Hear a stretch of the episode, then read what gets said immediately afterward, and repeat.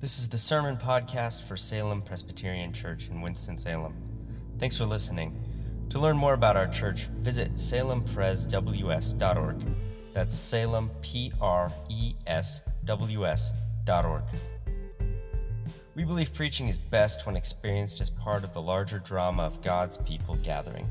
Something spiritually unique happens when God's people are together. We meet each Sunday to let the liturgy shape us, to hear preaching, and to take the Lord's Supper. And these acts are more robust when done together. Join us Sunday evenings at 5 p.m. in downtown Winston-Salem at 600 Holly Avenue.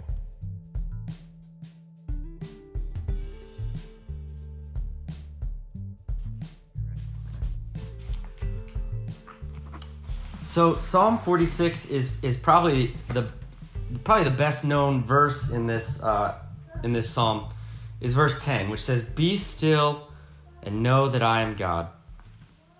And it's a psalm that has two major aspects to it. The smaller aspect is the comfort that we can gain right now in the peace-giving power of God.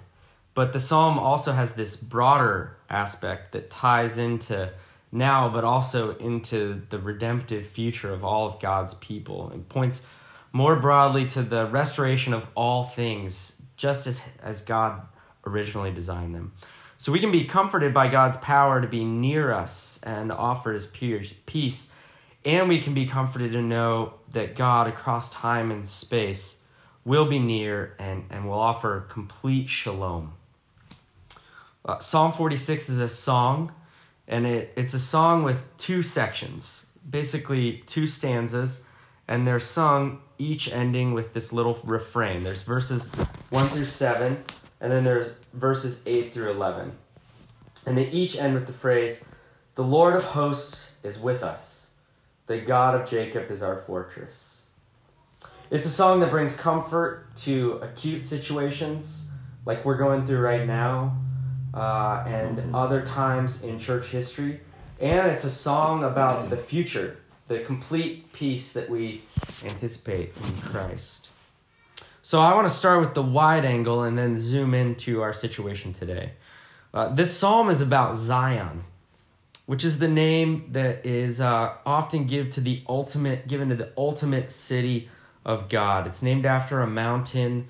Uh, it talks about we often hear about Mount Zion, this place where the New Jerusalem will be, and uh, this this psalm being around about that that Zion, that New Jerusalem, that new city of the new heavens and new earth, uh, is referenced in verse 4. Verse 4 is talking about the city of God with a river flowing through it. And it says it's a river that makes the heart glad. And it doesn't really say how it makes hearts glad, but thankfully, if we go to another part of the Bible, we can get that, which is Revelation 22, the very last chapter of the Bible, tells us about that river in Zion. It says, Then the angel showed me the river of the water of life bright as crystal, flowing from the throne of God and of the Lamb, through the middle of the street of the city, also on either side of the river, the tree of life with its twelve kinds of fruit, yielding its fruit each month. The leaves of the tree were for the healing of the nations. God dwells in this city, and in many ways, God is the city. Uh, we live in Him, or as verse 1 says, God is our refuge. This is a very confusing uh, idea theologically. How is God our house? Where is God? Where is Zion? Like I said, Zion is a name for the city that combines heaven and earth together. And we, we know that God created the earth, but sometimes we forget that He called it good. The earth is not a place that we despise or just seek to escape.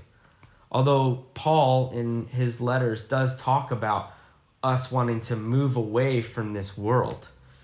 Uh, but that's different than thinking that the earth is a good creation that just needs renovation.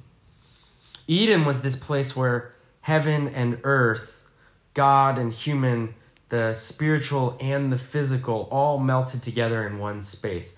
And Zion is the place where heaven and earth, God and human, the spiritual and the physical, all melt together. You can see in Psalm 46, I think it might be in verse 6, yeah, it says the earth melts. This idea of, of melting together into one space. Zion's the place where those things come back together. And right now, we can sense that those places are not together, that heaven and earth are separated. Earth is obviously easy for us to comprehend, but, but heaven is difficult. The Bible talks about heaven like it's a far off place. Uh, in the book of John, it calls it a house with many rooms. In the book of Hebrews, it talks about it as a distant land in which we have citizenship.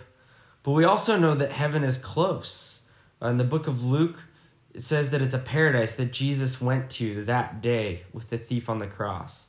So there's some mystery that Christ would be in this spiritual paradise for three days while his body remained in the tomb.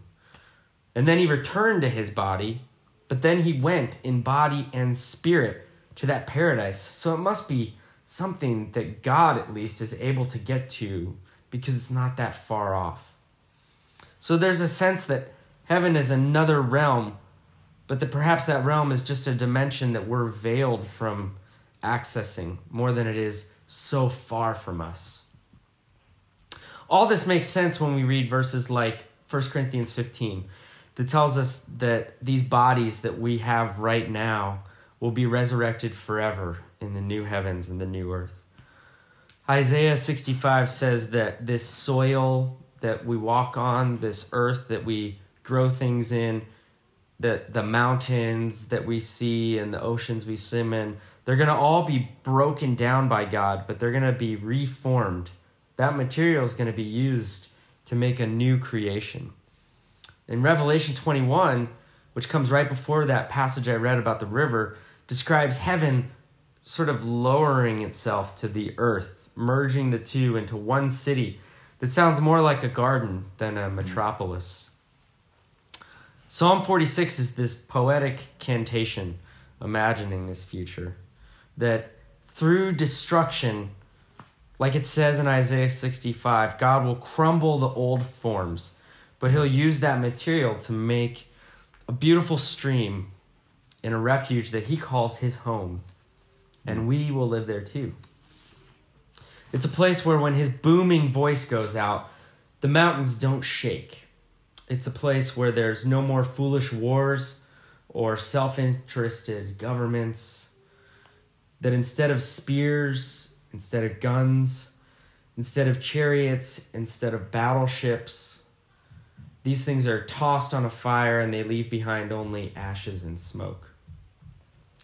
It's a good future we have, and we taste it a little each week through the church. Mm-hmm. Dietrich Bonhoeffer actually wrote on Psalm 46, and he knows something about being isolated from his church. He was put in a Nazi imprisonment in a concentration camp uh, in, from 19 uh, in the in the mid 1940s until his uh, his execution right before the end of World War II. So he was isolated from his freedom to worship because of that imprisonment, and he wrote, "What Mount Zion and the temple were for the Israelites, the church of God through the world is for us." the church where God always dwells with his people in word and sacrament. The church will withstand all enemies. And here he's referring to Psalm 46. Its imprisonment under the powers of the godless world will come to an end. There's a difference between our circumstances and Bonhoeffer's. We're choosing out of love of neighbor to not gather in large groups, and he was imprisoned. But in both, there's this aching brokenness in creation that's preventing God's people from enjoying Him and each other fully. This isn't to ignore that many of us are food insecure. I'm not. I, I shouldn't put myself in that category, but my brothers and sisters in this very city are. Uh, there's people who are struggling with wages, and of course, there's people facing severe illness and anxiety. But that doesn't mean we need to completely despise our current home. Even in this time of brokenness and disease, we can enjoy good food, music, and friendship. Mm-hmm. I've played with my kids more. I got an email from a friend today from our church who sent a poem that he wrote. people are giving up on social media so they can engage in this world more. In some ways, I think we're becoming more fully human. Even our ability to do what I call this, this is even, I guess what I'm trying to say is even as we try uh, to do our human activities like work and school and church, but those are being compromised, we're actually finding these other ways to be more human, more aware of our food mm-hmm. and our home and the people around us. At times in church history, in moments of crisis, people have turned to things like Psalm 46 and and those types of prayers have led to spiritual renewal, including during Bonhoeffer's time. The German church was perhaps never stronger than during World War II. In Zion, we're going to have elements of the earth. The good things will continue food, music, poetry, laughter, deep thought will all be in Zion. And when we indulge in those things now, we're tasting Zion. Mm-hmm. When we indulge in food and music and poetry and laughter and deep thought, and also the thing we're being deprived of right now, which is physical fellowship with each other. But the earth is not yet Zion because it, we don't have the heavenly elements yet. Zion has some of earth, but earth and heaven are not Zion yet. So for now, our spirits find refuge in God, but our bodies do not. In a spiritual sense, we find shelter in God if we're still as it says in Psalm 46, verse 10, our spirits can find his power, and we feel him as a very present help in trouble. In a far off sense, we don't need to fear, but also we don't have to fear now. Christ is present to help us in the Holy Spirit. The God who wrestled with Jacob, who's referenced in, I think it's verse 7 and also verse 11 that the God of Jacob, the one who actually came down and physically wrestled with him, is the same God who in the flesh came as Christ and is here with us in spirit through the Holy Spirit. Mm-hmm. We might lose our jobs, we might lose our homes, we might lose our health, but, but perhaps in that we will regain our perspective of what it means to be a human. That we were made to glorify God and to enjoy Him forever. We were made not to have investments or to watch Netflix. We were made to read scripture. We were made to uh, pray. We were made to converse regularly with God. We were made to cook. We were made to garden. We were made to work. We were made to write poetry, all so that we can, in every single moment of our life, enjoy God. Mm-hmm. And perhaps this crisis will wake us up to the ways that we don't spend our days enjoying God. Our jobs, our investments, our hobbies, they're not bad, but they can seem principal in our life when they're not. Lent is a season of reflection to remind us that we're not just people who believe in God. We are people who believe in a crucified God. Mm-hmm. Lots of us describe ourselves as spiritual or that we believe in God. This is not a foreign virus, as it's been described, it's a native virus. Like all maladies in our world, it's from humans. This Lent, we're going to be stir crazy, hmm. we're going to be bored, and it will squeeze us to see our addiction to sports and social media and consumerism and distraction.